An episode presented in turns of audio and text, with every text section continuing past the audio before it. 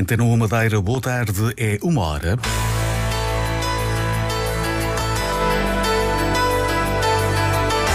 Antena 1 Madeira. Informação. Daqui a dois meses, um grupo de investigadores realiza uma nova expedição às Ilhas Selvagens para avaliar a evolução da flora e da vegetação na reserva natural.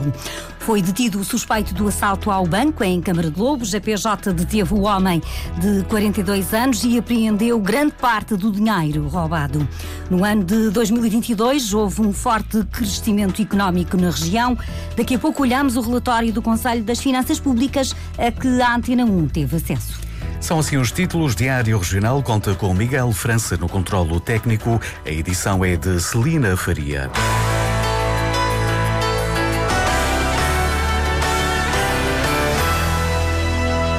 Já foram reabertos os percursos pedestres classificados que tinham sido encerrados devido às condições do tempo nos últimos dias. Os ventos fortes causaram estragos em alguns trilhos e numa aerogeradora no Paúl da Serra, tendo em conta a extensão dos caminhos. Pode haver situações que não tenham sido identificadas, pelo que Manuel Felipe, o presidente do Instituto das Florestas e Conservação da Natureza, faz um apelo. Peço a todos os caminhantes, a todos todos os utilizadores, se de facto detectarem ao longo dos percursos situações anómalas, que nos relatem. Não houve tempo uh, útil de percorrer todos os percursos antes de os abrir.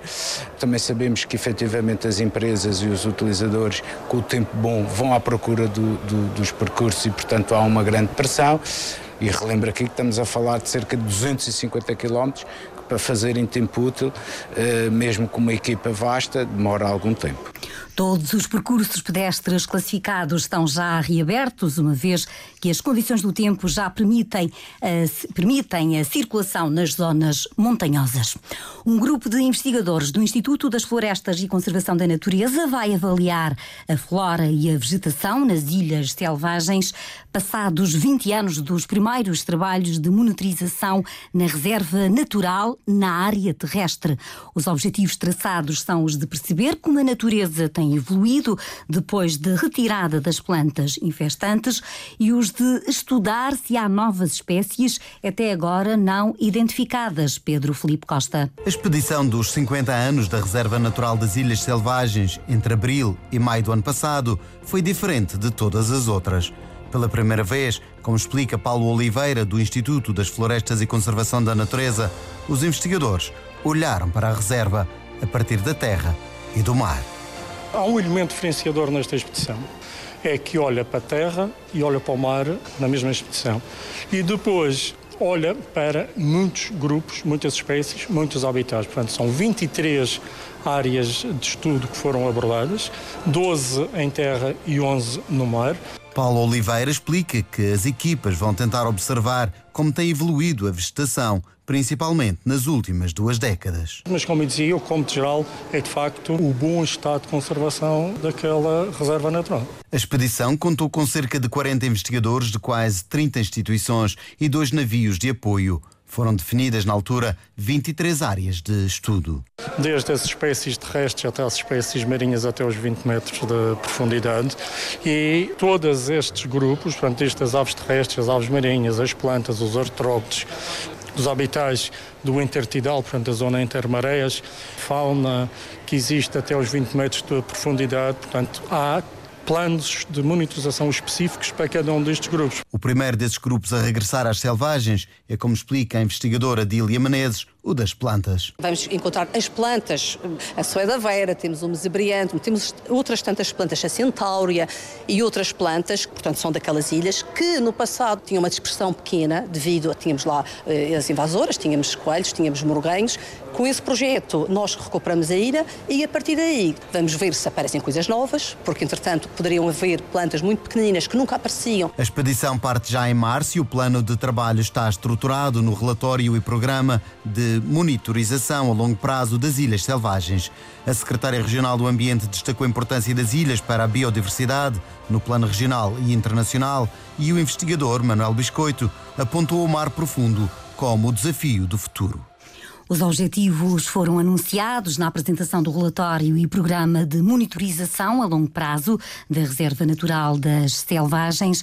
A cerimónia decorreu no auditório do Museu Casa da Luz. Foi detido o suspeito do crime de roubo agravado numa agência bancária em Câmara de Lobos na passada sexta-feira. A Polícia Judiciária, através do Departamento de Investigação Criminal da Madeira, identificou e deteve um homem de 42 anos de idade.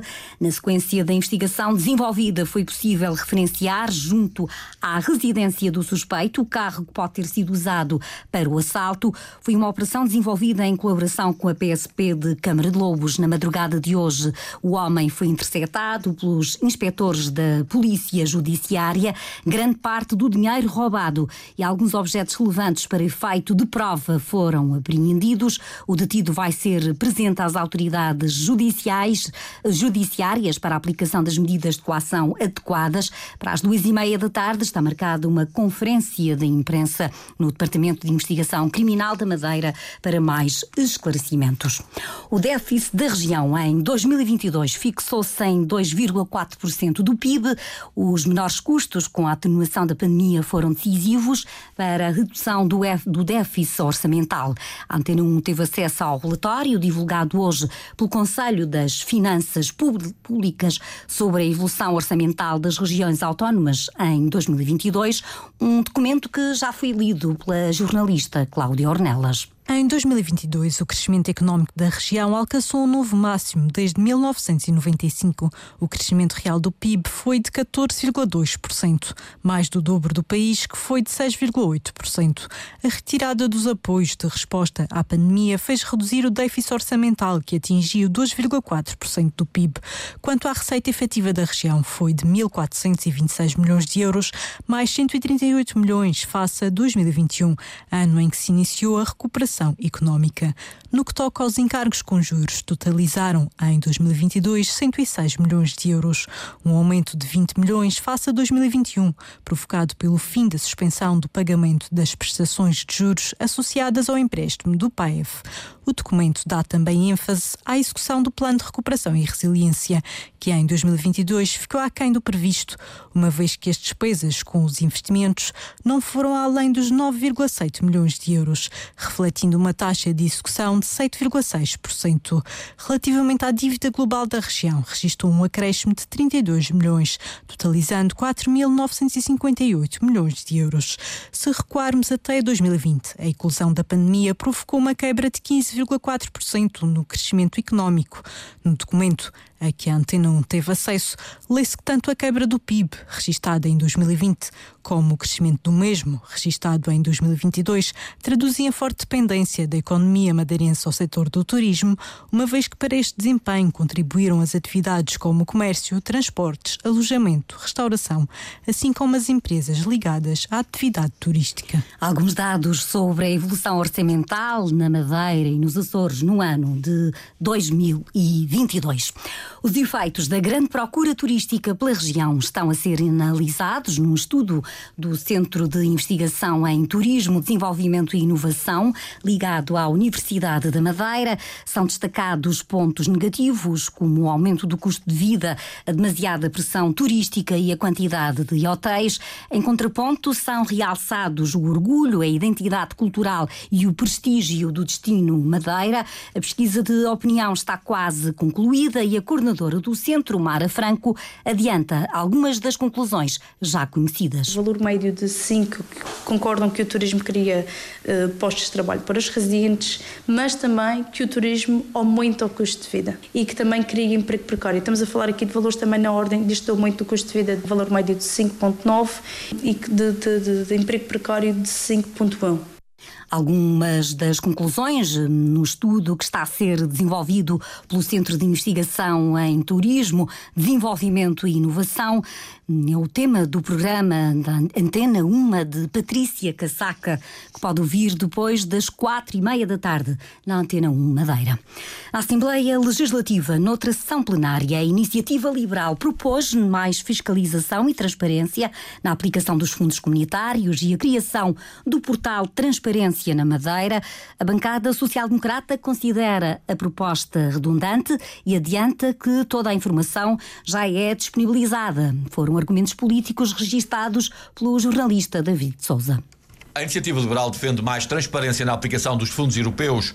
Nuno Morna explica a função de um portal para o efeito. Informação que contemple dados sobre a integralidade do projeto, ou seja, do seu todo, em tempo real, com o grau de realização que já foi efetuado, os objetivos que pretende atingir, as entidades promotoras, detentores e beneficiários afetos, bem como parceiros e entidades responsáveis pela seleção atribuída. Miguel Castro, do Chega, desconfia da entidade proposta para supervisionar os fundos. O Governo vai desenvolver e garantir o funcionamento e fazer a manutenção de um portal que visa precisamente supervisionar a aplicação de fundos pelo próprio Governo. Proponentes querem pôr a raposa dentro de um galinheiro. Carlos Rodrigues, do PSD, considera a proposta dos liberais redundante. É uma redundância.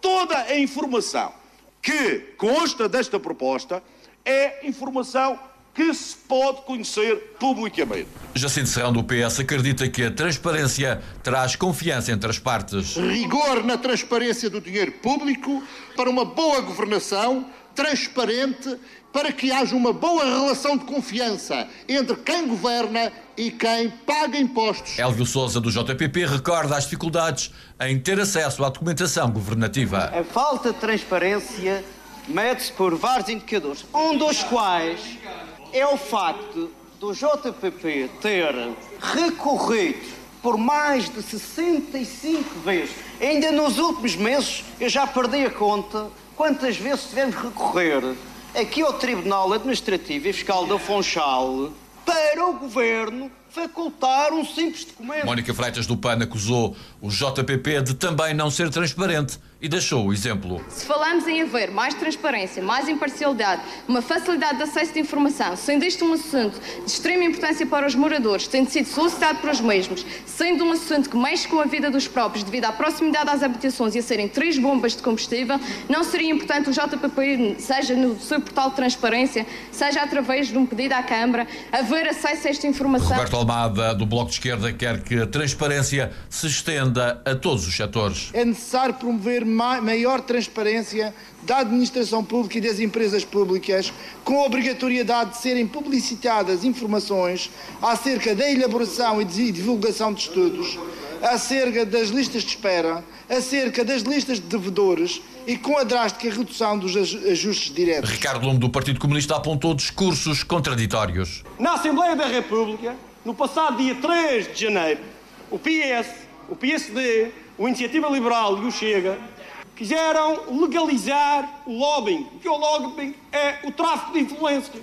Ou seja, por um lado querem mais transparência para fiscalizar, mas por outro lado querem legalizar o que hoje é ilegal. Manhã parlamentar com discussão sobre a transparência numa proposta apresentada pela Iniciativa Liberal. A Iniciativa Liberal está representada no Parlamento Regional pelo deputado Nuno Morna. E assim o Diário Regional da UMA contou com Miguel França no controlo técnico. A edição foi de Celina Faria.